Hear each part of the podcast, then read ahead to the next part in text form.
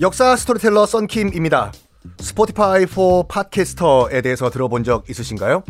팟캐스트를 가장 쉽고 빠르게 만들 수 있는 플랫폼입니다. 여러분도 저처럼 팟캐스트를 만드실 수 있습니다. 어렵지 않아요. 설명드릴게요. Spotify for Podcasters에서는 핸드폰이나 컴퓨터로 바로 팟캐스트를 녹음할 수 있는 제작 tool을 제공합니다.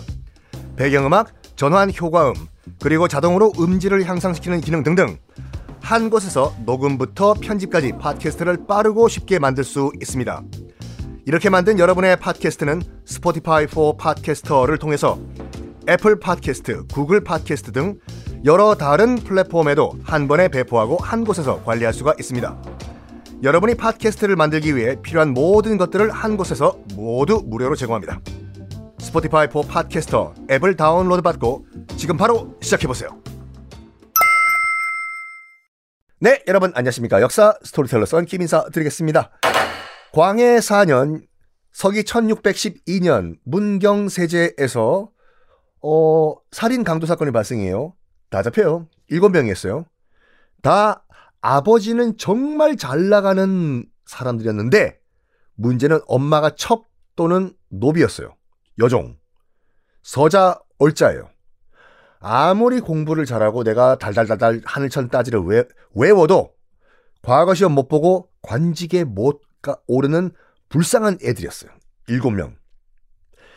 일단 조사를 해보니까 요 일곱 명의 서자 얼자들이 남한강변, 경치 좋은 남한강변, 지금은 다 붕어 매운탕 팔고 있는 남한 강변에 무륜당이란 정자를 지어놓고 합숙훈련을 했다. 라는 게 밝혀집니다. 무륜당이 뭐냐면 말 그대로 윤리가 없다 정자예요. 윤리를 무시하자 정자. 딱 봐도 뭐냐? 처음에 이 일곱 명이요 욕을 합니다 조정에. 제발 우리 서자 얼자도 과거 보고 관직에 나갈 수 있도록 좀 해주세요. 에? 다 거절해요. 콱 그냥 첩 아들 주제, 콱 그냥 여종 아들 주제. 뭐 헛소리야 진짜. 어? 공부하지 마. 도열받죠. 뭐야? 아버지는 진짜 4대부인데 엄마가 첩이란 이유 때문에 내가 아무리 논어를 달달 외워도 내가 과거를 볼 수 없단 말이야? 이 더러운 세상 확 뒤집어 엎어버릴까 진짜! 같은 거예요. 윤리? 야! 책 보지 마! 윤리 따위, 윤리 따위 다 없어! 무륜당 지어놓고 합숙 훈련한 다음에 우리 군사 구태타 일으키자! 그러려면 돈 필요하잖아요. 이른바, 어, 구태타 자금. 그래가지고 계속 강도짓을 했다. 이건 팩트인 것 같아요. 뭐, 길 가던 소금 장수를 털었다. 라는 기록도 있고, 남의 집에 담 넘어 들어가가지고, 뭐, 폐물, 도둑질 했다. 라는 기록도 있어요. 그런데, 그, 여기까지 보면 그냥 좀도둑이잖아요. 좀도둑이 어쨌든 사람을 죽인 살인 사건을 했다 이거죠. 어, 일단 살인을 저지르면은 그냥 사형이에요. 사형. 조선 시대 내내 사람을 죽일 수 있는 권리는 한 명밖에 없었습니다. 누구? 왕이요. 그래서 뭐 영화나 드라마를 보시면 뭐 이방 사또 사, 그 고을에 있는 사또 원님이 저놈을 죽여라 하는 건 다 역사적 고증이 잘못된 거예요. 사형 판결을 내릴 수 있는 사람은 조선 시대에서 왕밖에 없었습니다. 근데 살인을 저질렀잖아요. 일단 아버지가 영의정이건 머시기건 간에 사형이에요. 자, 이때 이때 옥에 갇혀 있던 일곱 명에게 한 명이 싹 다가갑니다. 음, 음. 아이고 이것들 젊은 것들이 진짜 어? 그 그 그 그 그 과거 시험을 볼 수 없으면 뭐 어, 그림이나 그리든지, 뭘, 아니면 음악을 하든지, 뭐, 그러지, 살인을 저질렀어, 이 불, 불쌍한 것들, 진짜. 어. 야, 뭐, 이리 와봐. 아까 그 일곱 명 가운데서 박응서라는 젊은이가 있었다고 말씀드렸잖아요. 응서야, 일로 와봐. 야, 어? 너 이렇게 허무하게 죽고 싶냐? 어? 이렇게 물었던 사람이 누구냐면, 이, 이, 첨이라는 인물이거든요. 꼭 기억하십시오. 앞으로 굉장히 많이 등장해요. 광해군의 오른팔인 인물이었어요. 광해공인의 신복 이 그러니까 성은 이시고 이름은 이첨이에요. 이름을 왜 이렇게 지었을까? 발음하기 힘들잖아요. 이첨, 이첨, 이, 이첨. 이에요. 광해군의 오른팔인 이, 이첨. 이 박응서를 옥에 갇혀 있는 박응서를 만나서 이렇게 얘기합니다. 응서야, 너 죽고 싶지 않지? 내 날이 아이고 불쌍한 놈 같으니라고. 야 이리 와봐, 응서야.